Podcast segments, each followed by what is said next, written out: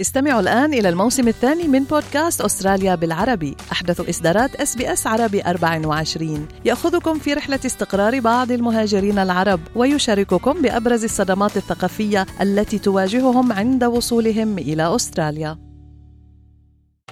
أنتم برفقة إس بي إس عربي 24 اكتشفوا المزيد من القصص العظيمة على sbs.com.au arabic. الشرق الأوسط عمليات عسكرية أمريكية طالت مواقع عدة لميليشيات مدعومة من إيران. حسب ما قالت الولايات المتحدة في العراق وفي سوريا. بالفعل فارس يعني أتى الرد الأمريكي سريعا بعد أسبوع من توعد الرئيس الأمريكي جو بايدن برد حاسم برسالة قصيرة وجهها إلى الأمريكيين وهذا الرد لن يقتصر على ليلة واحدة أو هدف واحد أو مجموعة واحدة. فيما توعد رئيس هيئة الحشد الشعبي في العراق فالح الفياض بالرد أيضا مؤكدا أن الهجمات الأمريكية لن تمر مرور الكرام. دعونا نتذكر أيضا أن الحكومة العراقية كانت تسعى لإخراج قوات التحالف من الأراضي العراقية ومن هنا دعوة رئيس هيئة الحشد الشعبي رئيس الحكومة للإسراع في هذه المفاوضات. طبعا شفنا تشييع لقتل الهجمات الأمريكية. على مواقع الفصائل المسلحة في العراق بعد أن تم شن هذه الهجوم. هذا الهجوم الجوي على عدة مواقع يعني في العراق وفي سوريا. أسفرت عن مقتل 16 شخصا وأصابت العشرات. ولكن ماذا عن موقف أستراليا؟ فارس الموقف الأسترالي أتى داعما للحليف الأمريكي وأتى على لسان رئيس الوزراء أنثوني ألبانيزي اللي أكد أن أستراليا تدعم الضربات الأمريكية ولم يعتبرها ألبانيزي تصعيدا وقال. حكى يعني نعتقد الولايات المتحدة فعلت ذلك على حق ومهم جدا نظرا للهجمات التي وقعت من قبل الجماعات المدعومة من إيران أن يكون هناك رد وهذا ما كان بالفعل. فيما عبر يعني وزير الدفاع الأمريكي لويد أوستن وقال أنه هذا العمل العسكري يرسل رسالة واضحة إلى الحوثيين بأنهم سيستمرون في تحمل المزيد من العواقب إذا لم ينتهوا. دعونا نناقش تفاصيل الضربات الأمريكية على العراق وسوريا تحديدا مع الصحافي من العاصمة العراقية بغداد حيدر البصير. نحلل معه لهذا الصباح أبعاد هذه الضربات وردود الفعل المتوقع أيضا وما إذا كانت ستؤدي إلى توسيع رقعة الحرب. أهلا بك حيدر. صباح الخير من سيدني ومساء الخير عندك في بغداد. أهلا وسهلا. صباح النور. صباح الخير ومساء الورد. أكيد تحية لكم جميعا وأتشرف بوجودي معكم من جديد.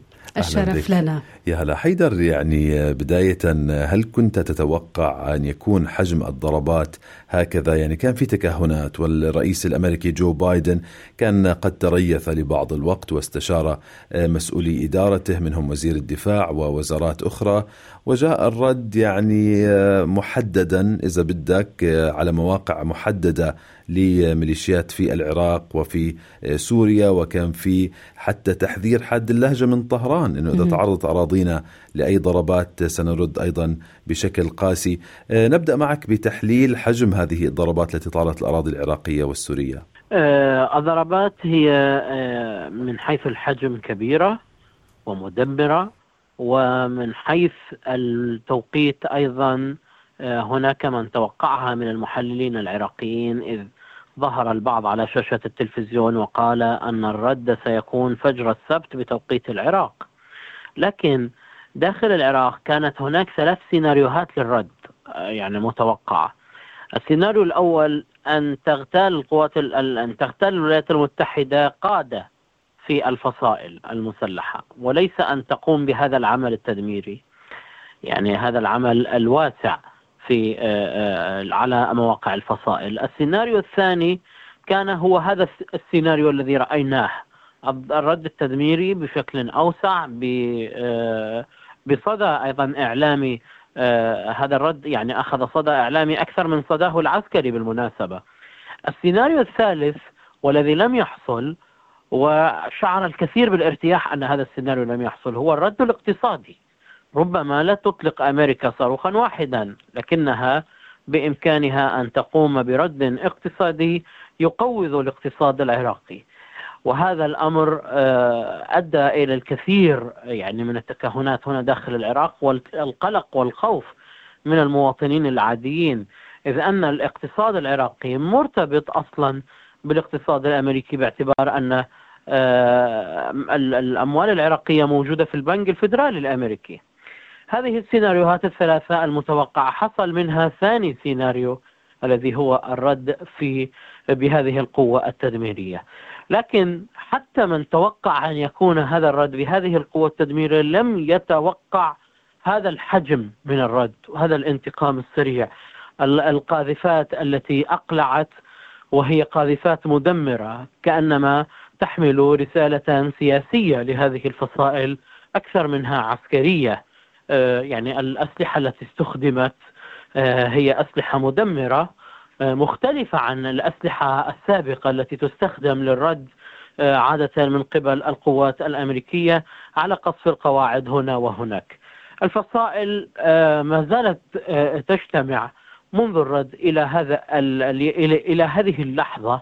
ما زالت تجتمع الفصائل لتقييم ماذا ستفعل وما هو ردها سيكون طبعا بعد الرد بساعتين ذكرت الفصائل أنها قد صفت قاعدة آه قاعدة أمريكية في حرير في مطار أربيل قاعدة حرير.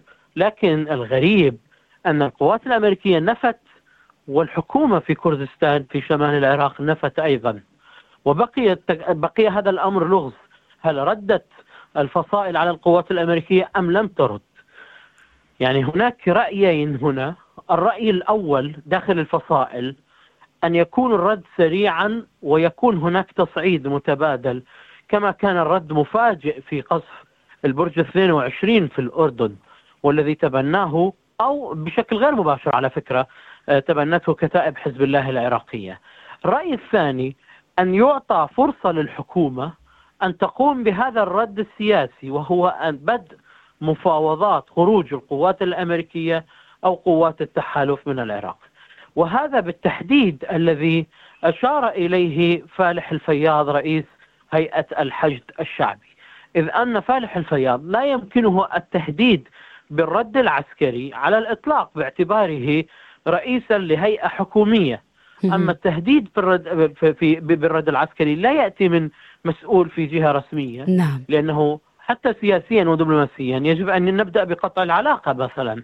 أو تخفيض المستوى التمثيل الدبلوماسي بين العراق والولايات المتحدة. فبالتالي هناك اتفاق إطار استراتيجي بين العراق والولايات المتحدة يحتم على المسؤولين الحكوميين عدم الحديث عن رد عسكري قبل القيام ببعض الإجراءات. دعني أبقى معك وأنطلق مما ذكرت الآن أخ حيدر. البعض يعتبر أن العراق دخل ضمنا في حرب غزة بشكل مباشر وبات ساحة مواجهة بديلة يعني بين إيران والولايات المتحدة الأمريكية. ولطالما يعني سعى العراق إلى الموازنة بين علاقته المميزة مع إيران وبين وجود قوات أمريكية على أرضه هل فقد العراق هذه الإمكانية؟ الإمكانية اليوم وهل هو مضطر أن يختار طرفا؟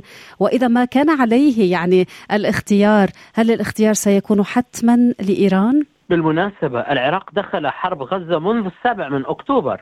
منذ بيان فصائل آه، الفصائل المقاومة العراقية أو الفصائل المسلحة التي أكدت أنها ستشارك في هذه العملية كسرا للحصار على غزة ومطالبة بإيقاف الحرب في غزة حالها حال الحوثيين في اليمن وحال آه، آه، آه، لبنان جنوب لبنان.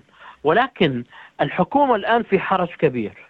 قبل حرب غزة قبل السابع من أكتوبر كان هناك محاولة غير مباشرة لتقريب وجهات النظر بين الولايات المتحدة والفصائل بالتحديد فضلا عن العلاقة الجيدة جدا بين الحكومة العراقية وأؤكد على كلمة جيدة جدا بين الحكومة العراقية والولايات المتحدة والزيارات المتبادلة آه، بينهما وكذلك السفيرة الأمريكية التي لأول مرة بدأت تلتقي بشكل سري بقادة هذه الفصائل. وهذا هذا هذه السابقة آه، ربما لم يعلن عنها بشكل علني ولكن الكثير من المؤشرات وحتى المصادر الصحفية في صحف أمريكية وغربية أشارت إلى هذا الموضوع. الآن الحكومة العراقية في حرج فهي غير قادرة على الموازنة. الآن سقطت الموازنة أو أسقط بيد رئيس الوزراء السوداني. لذلك قرر فعلا إنهاء الوجود الأمريكي وبدء المفاوضات. لكن الفصائل لم تعطيه هذه المهلة لبدء المفاوضات. هذه المفاوضات لم تبدأ. ربما لعدم وجود جدية من التحالف الدولي ربما لعدم وجود نية من الفصائل في إيقاف هجماتها على الولايات المتحدة. نعم إذا محرج الموضوع يعني للحكومة العراقية حيدر كما تقول إذا تحدثنا عن الضربات التي تشن لأول مرة في بلدين في نفس الوقت يعني في العراق وفي سوريا بنفس الوقت الرئيس بايدن يقول هذه بداية الرد يعني ولا لن يتوقف الرد هنا. وسنواصل الدفاع عن وجود قواتنا في الشرق الأوسط بداية الرد الأمريكي حيدر إذا كنت عم تسمعنا عندما يقول بايدن ما نعم. حدث مجرد بداية للرد الأمريكي ماذا علينا أن نتوقع في قادم الأيام؟ هو تحذير أكثر من أن هناك رد مستمر يعني إن لم تقوم الفصائل يعني هذا وجهة نظر الآن داخل العراق إن لم تقوم الفصائل بأي عملية تجاه القوات الأمريكية كرد مضاد آه، ربما يتوقف الرد عند هذا الحد. خصوصا أن كتائب حزب الله العراق علقت آه، عملياتها. هل, تست... عملياتها هل ضد القوات ال... برأيك يعني لم تعلن. لم تعلن. نعم. آه، طالما أنها لم تعلن حتى الآن فإذا يبدو أن هناك اتفاق ربما ضمني سيكون بشكل غير مباشر بين الفصائل والولايات المتحدة برعاية آه، آه، حكومية عراقية. هذا يدلل على نقطة مهمة فارس وهي أن مفت... الأزمة في غزة مفتاح لأزمات جديدة قد لا تتوقف بمجرد نهاية الحرب في غزة. يعني هناك الكثير من التكهنات أن الحرب إذا توقفت في غزة ستتوقف ربما الهجمات في البحر الأحمر أو تتوقف ربما العمليات في سوريا والعراق. لكن العمليات في سوريا والعراق بالتحديد تستأنف وتتوقف آه، بين القوات الأمريكية والفصائل بين فترة وأخرى وليس لها الأمور ليس لها العلاقة آه، بغزة. وبالتالي رغم أنهم يعني الآن المعلن أنها لدعم غزة ولكن لا أحد يضمن أن الأزمة في غزة إذا توقفت ستتوقف هذه العمليات والعمليات المضادة. باعتبار أن هناك أزمة سياسية داخل العراق وهناك أطراف سياسية تستغل الوجود الأمريكي تارة وتستغل النفوذ الإيراني تارة أخرى. بالتالي الأزمة بالعراق أعتقد أنها معقدة أكثر من الأزمة في مثلا في لبنان أو حتى في آه، اليمن ربما لأن هناك أكثر من فصيل ولكل فصيل رأي. نعم. قراءة جديرة بالاهتمام أنه إذا توقفت الحرب في غزة ليس بالضرورة سيتوقف يعني. العمليات يعني. لن تتوقف كثير تتوقف؟ على جبهة لبنان. كثير ملفت اللي عم بتقوله أخ حيدر. خلينا نبقى شوي إذا فينا نقول مع الخسارة العملية في الاقتصاد يعني والسياسة والأمن وغيرها في الداخل العراقي. ما إذا خرجت الولايات المتحدة الأمريكية من العراق؟ كنا شفنا أنه رئيس الوزراء العراقي كان يطالب بخروج سريع. ومنظم اليوم الجبهات تتعدد وتتسع. نتحدث عن حرب إقليمية أو حرب إذا فينا نقول عالمية مستترة. كيف تقيم الخسارة المستقبلية أو الحالية؟ حاليا الوضع تحت السيطرة. لا نستطيع أن نتحدث الآن عن خسارة اقتصادية. الخزانة الأمريكية لم تتخذ إجراء ضد الحكومة العراقية كحكومة.